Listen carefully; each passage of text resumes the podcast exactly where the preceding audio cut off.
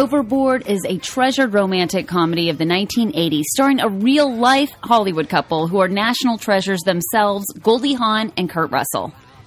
And if you're my age and you watch it, you realize that rich people really haven't changed much, but we can find psychotic ways to get back at them. This is 80s Movie Guide. A guide to what's wrong with your parents. I'm Riley Roberts. And I'm Tara McNamara. Overboard is about a woman who in the 1980s we would refer to as a rich bitch, who condescends to a handyman and then refuses to pay him for his work. So when she gets amnesia, he comes up with a scheme to get her to work off the money she owes him. He claims her as his wife and he has her cook, clean, and take care of his four wild boys, all while she thinks they're married and this is her family. All in all, the film is basically about a woman who's rude and entitled, and nobody really likes her, including her husband, who just leaves her for dead. So a guy kidnaps her, enslaves her, and basically tricks her into having sex with him. Um, we have seen the remake, and we're going to review that as well. But I want to start with what you thought of the original film with Goldie Hawn. Well, I actually really liked it. Like, you don't really see all the psychotic things he's doing to her. You just think, oh, like she's entitled, she deserves this, whatever. But then when you really get into it, you're like, wow, she's his slave. He is he is just not like even in the beginning he kind of tries to have sex with her and she's like, "No, like that's not." And he's like, "Fine, whatever." And then by the end of it, they have sex, but it's because she thinks that they're married and in love, and he basically tricks her, which is pretty much rape like it's it's it's, it's it is. It's, it's rape. It's, it, it is uh, rape. it's a like a mind a mind rape. And yeah it, it really is. I mean that's a good i've never heard anybody refer to it as a mind rape but that that is what he does to her. He gaslights her. Um, i think it's interesting because this is this in, it's an enduring romantic comedy classic that people really love. Like if you go get your hair done at Drybar, it's one of the romantic comedies they put on. It's one people love. Reese Witherspoon talks about how much she loves this film and her original email address was overboard at AOL.com. I mean, people love this movie. And when you watch it now with uh, through the lens of, of today's eyes, we we think, okay, you know, Kurt Russell and Goldie Hawn, they are so cute together. He's adorable, but he's really awful to her. And the amount of awful that she is to him goes so far as a viewer that you can sort of accept, okay, you know, this is what he's doing to get back. I don't know the first go round that he really is trying to have sex with her. I think he knows he's he's basically trolling her, you know, like he knows that she's not going to want that and he's like oh no boom boom tonight you know and he's he's just having such a good time at her expense. We did it on the first date. Well I couldn't call it a date really. We just did it right there in the parking lot of the 7-eleven i'm a slut. Huh? nothing. Uh, oh, oh, oh, oh, hey I'm a little drunk tonight, baby, so you know, it might take me a while to get there. oh, what? No boom boom? Uh, hey, I understand. You probably just want to go right to sleep and skip the fun stuff, huh? Yes. Okay. Thank you. No boom boom there's moments like he just is going too far, like the scene where she's catatonic, and that he just dumps her into this water, uh, I don't, you know, water bin or wa- I don't even know what that is. I don't know what vat was, of water. I think it was meant for horses because I saw they did that Back to the Future when like Doc passed out from having one shot of alcohol. I've never known anyone having an open vat of water at their house, but anyway, he puts her in into this you know tub or whatever, and and it's just it just feels like it's going too far. But the moment moment for me where I'm like, okay, I can accept all the rest of it. But the moment where they have a real connection and then they have sex, eh, you know, and she's doing this all under the pretense that this is her husband, that these are her children, that this is her family, and this is her life. And even though they had a sweet, touching moment, it doesn't justify them having sex, you know, at this point in time because he's she's he's tricked her, and that is a recurring trope, really, of 1980s films. I mean, that where guys trick women into having sex with them. And we as viewers are just kind of brought along to be like, oh, boys will be boys, you know, whether it's in um, Revenge of the Nerds, which you haven't seen yet, so I'm not going to spoil it, but we'll just say something happens at the end of the film involving a gorilla suit, uh, where someone's tricked in, uh, uh where one of the lead female characters is tricked into having sex. I mean, this occurs over and over in 80s films, and it's so revolting to watch it now. What's even more interesting about the 1987 original is that it was written by a woman. Well, I think what they they have uh, a thing with her husband where when she has amnesia and they don't know who she is, her husband goes in and sees that that's his wife, and then was like, you know what, I don't really want to be with her, so I'm just gonna leave her there and just hopefully she never remembers. And he leaves and just parties and obviously cheats on her. It's kind of like a mind rape in that sense, like I was saying, but at the same time, it's not totally rape because they had a connection and she wanted like obviously he wouldn't done it if she didn't want to. Well, right, but but the but But it still crosses the line a little bit where you're just kind of like, eh. I mean, it's it's sort of the same idea in a way of Beauty and the Beast, and why we now look at Beauty and the Beast and we have problems with it because it's like, yes, they fell in love, but they fell in love because he forced her to be his prisoner. He and they and he forced her to spend this time together, and then they fell in love, I guess. And so it's kind of the same thing. She does. She's not aware he's been torturing her the whole time. God, this is the happiest day of my life. Oh, thank you. Thank you for bringing me here and making me a wife and a mother. And why did you do that?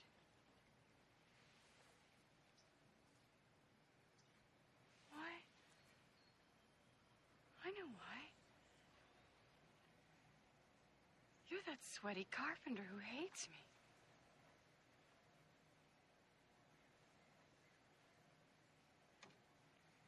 And these are your children, and you made me believe them.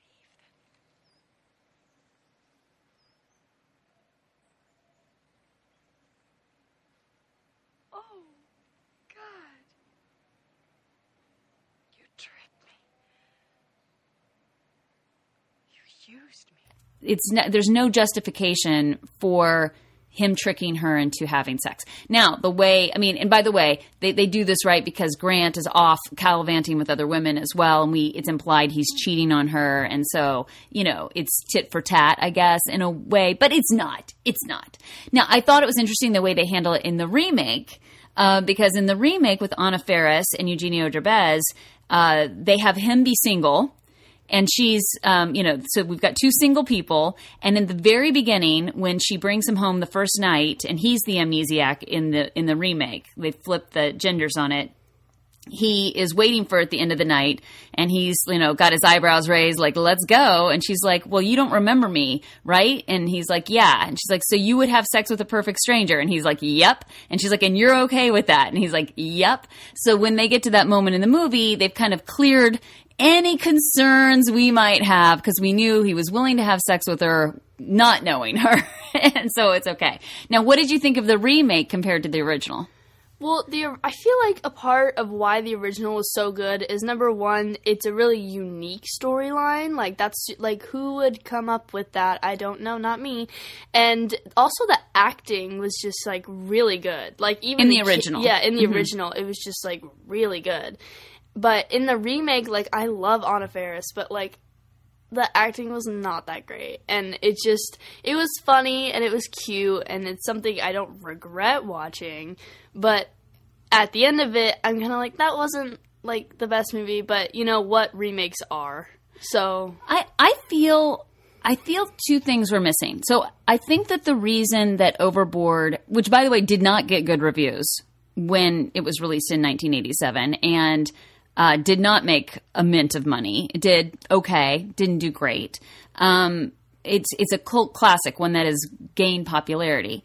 But I think why it endures and why we love it is the chemistry between Goldie Hawn and Kurt Russell. And it's interesting because it didn't do well that th- they had made um, Swing Shift before this, and that's where they had sort of remet and ignited their relationship. And so it, I I had read that it basically ended that idea of them ever working together again because it was a flop. but the reason we love it is because they have such a great chemistry. Whether they're zinging at each other, which you know they're having so much fun. You know, you know Goldie Hawn is having so much fun playing this awful, arrogant person. And he's having so much fun, like torturing her. And I think that's part of why we accept it because we can see how much, like, that they're enjoying it and we know what the truth is. The difference with Anna Faris and Eugenio Derbez is that they are both great comedic actors, but they don't have chemistry together. It doesn't it doesn't really work. You don't see them as a couple. It's hard to buy. And something else I can't really explain. Uh, I have to just say it's the directing or the editing because I think they're really good actors, and there's probably a way that it could have been pulled off, but it just it just didn't. I mean, the original Overboard's directed by Garry Marshall, who was at the beginning of his film directing career, but he he. Obvi- I mean, he he's obviously had a long uh, career, and he's very good at at what he does. Um, so I think that's part of the reason why. Um, any other revisions that you saw in the remake that you thought was a was a good way for them to handle it, Well, in the or original, not? well, in the original, um, basically he kind of kidnaps her um, because she owed him money, and that was basically it. Like he just kind of needed like help around the house. Didn't feel like doing it. Was like, you know what? You're gonna repay me by doing all this work for me. But with Anna Faris or in the remake, it's more of it, it's it's still like oh he owes me money, but it's more of I need to study and focus on my career, and I need him to get money for me mm-hmm. because I don't have time. Yeah, So like it's just it's it's a weird kind of like I don't like how they did that cuz it's kind of like all about her and in the original it's kind of like well she's helping out my family and she's you That's know cleaning the house and she's being their actual mom and I have and I have to make the money and I can't watch them all the time. right. And but she doesn't want him to watch her kids. I think that that is a really good point that I haven't seen anyone else make, which is, um, yeah, you know, uh, in fact, it brings up another point. A lot of people have now, now looking through today's eyes, think that Overboard is really sexist because Joanna doesn't have children. She's, you know, whether she wants one or not, her mother's like, oh, well, if you have a baby, then you won't be the baby anymore. And sort of as if all women who choose not to have children are just because they want all the attention doted on them and that's why. And that he forces her into this you know domestic environment because that's where women belong. And that once she discovers that oh she's turned around. And so some people are really like a lot of people have an, uh, a sexist issue with it. I have to tell you i didn't have that problem because i think they present it well that he's overwhelmed. He's having to work multiple jobs. His wife died. He has four kids. And you know it's kind of a, it's you know again being the dumb dad who doesn't know how to handle his children that doesn't really play in 2018 but in 1987 yeah i mean i think that not only plays there was a lot of truth in it um, so i don't think there was anything wrong with that and what's more, my own story is that before I had your older brother, which I had him very young, but I was like the person who'd be like, why would you bring a baby on a plane? Who brought this baby to a restaurant? You know, they are so selfish. They're such horrible people. And then, and could never see myself being a mom. And then getting pregnant very young, having a baby, and have it changed my whole point of view. And once I had a child, then I was like, oh, all those motherly feelings came to me, and that is the life that I wanted. So I actually relate to the original. So I think that the the new one trying to switch it like that, I also appreciate that in the remake they make sure that because the idea is how do you bring this man in to take care of your kids who's a stranger we'd all be like no Yeah. that's not happening. Bad things are going to happen, and they acknowledge that, and they also acknowledge the fact that um, Anna Faris's character is kidnapping him and committing crimes to to But, do she, it. but she's like, you know what? I have no money. I'm about to be evicted, and it's all his fault for losing like three grand. So And, yeah. and she has a friend who encourages her, and I think we're all guilty of making good decisions day to day, but then we have a friend, and the friend's like, no, you should do this. And you're like, really? And they're like, yeah. And then you go, okay. Well, in the original, like he kind of had that too, though. Well, so do you recommend the 1987 Overboard, and do you recommend the 2018 Overboard? I recommend the original. Um, cause I just think it's super unique and it's just like a weird storyline and it's just, it's just really cool. I mean, amnesia is something that happens only in movies, very little in real life. Oh, but that reminds me, the idea for this film actually comes from a true story. Exactly. I don't know about him, some the woman being tricked, but it did originate from a woman who was washed up ashore on the Florida coast with amnesia. And that's where uh, studio head or somebody was like, "This is an idea." They hired Leslie Dixon to do it. She thought it was hokey to do the amnesia thing, but she they were hiring her to write a script, so she wrote a script. Obviously, Amnesia is in a lot of movies, but the way they played it out is what I'm saying is why it's unique. And also, Amnesia is just also pretty unique, anyways. But the um, remake, I don't know. I just did not like it that much. I was kind of disappointed because it was Anna Faris, and I really like her. But w- there's here's another thing. In the in the original, her husband leaves her. And you know, there's kind of like the oh, like we could just get a divorce. But in the remake, it's his sister that tells his dying father that he's dead. Mm-hmm. So that makes it pretty messed up. It kind of goes next level to where his dad is literally about to die, and she comes with just ashes from a barbecue and is like, "Oh, here's your son. He's dead," and he's not. I think, you know, I think the reason they did that is that without her, there's no villain. Because Grant is the villain in the original, the, the husband. And because they made Eugenio Derbez's character single, this rich playboy, they had to make someone the villain. Yeah, I know, but I'm just saying that's Yeah. another factor that's kind of like, wow, your your family. It's like Snow White and her stepmother. So every kind of like that. So every feminist effort they make in doing the gender flip is totally negated by the fact that at the end of the day, Anna Faris is doing it for her her her needs to just get the studying done so she can get the career that she wants, and the fact that the evil sister lies to the family so that she can be named head of the board. Again, you sympathize with her because she should be, but Yeah. But then you when she it takes it too far, and when she tells everyone he's dead, Yeah, her dying father and leaves him behind And at if the her hospital. father actually died in it, like how would she feel if he's alive and they eventually found him? I think she would feel fine. I think she, I if she'd already had the job. His dad is dead, and like they all believed he was dead, and he comes back, he's like, "Where's Poppy?" like, I don't know. So I think that what we've arrived at is, They're equally messed up but in their gonna, own ways. but we're gonna go with the '80s movie. Yeah, because 80s movies are just better in general. This is '80s movie guide, a guide to what's wrong with your parents. And I'm Tara McNamara. And I'm Riley Roberts. Please follow us on Instagram and Twitter at 80s Movie Guide. And we'll see you next time on our podcast. Please subscribe. Different worlds. You just call me, and I'll be there for you. We belong together, you know it's true. Cause there's something special about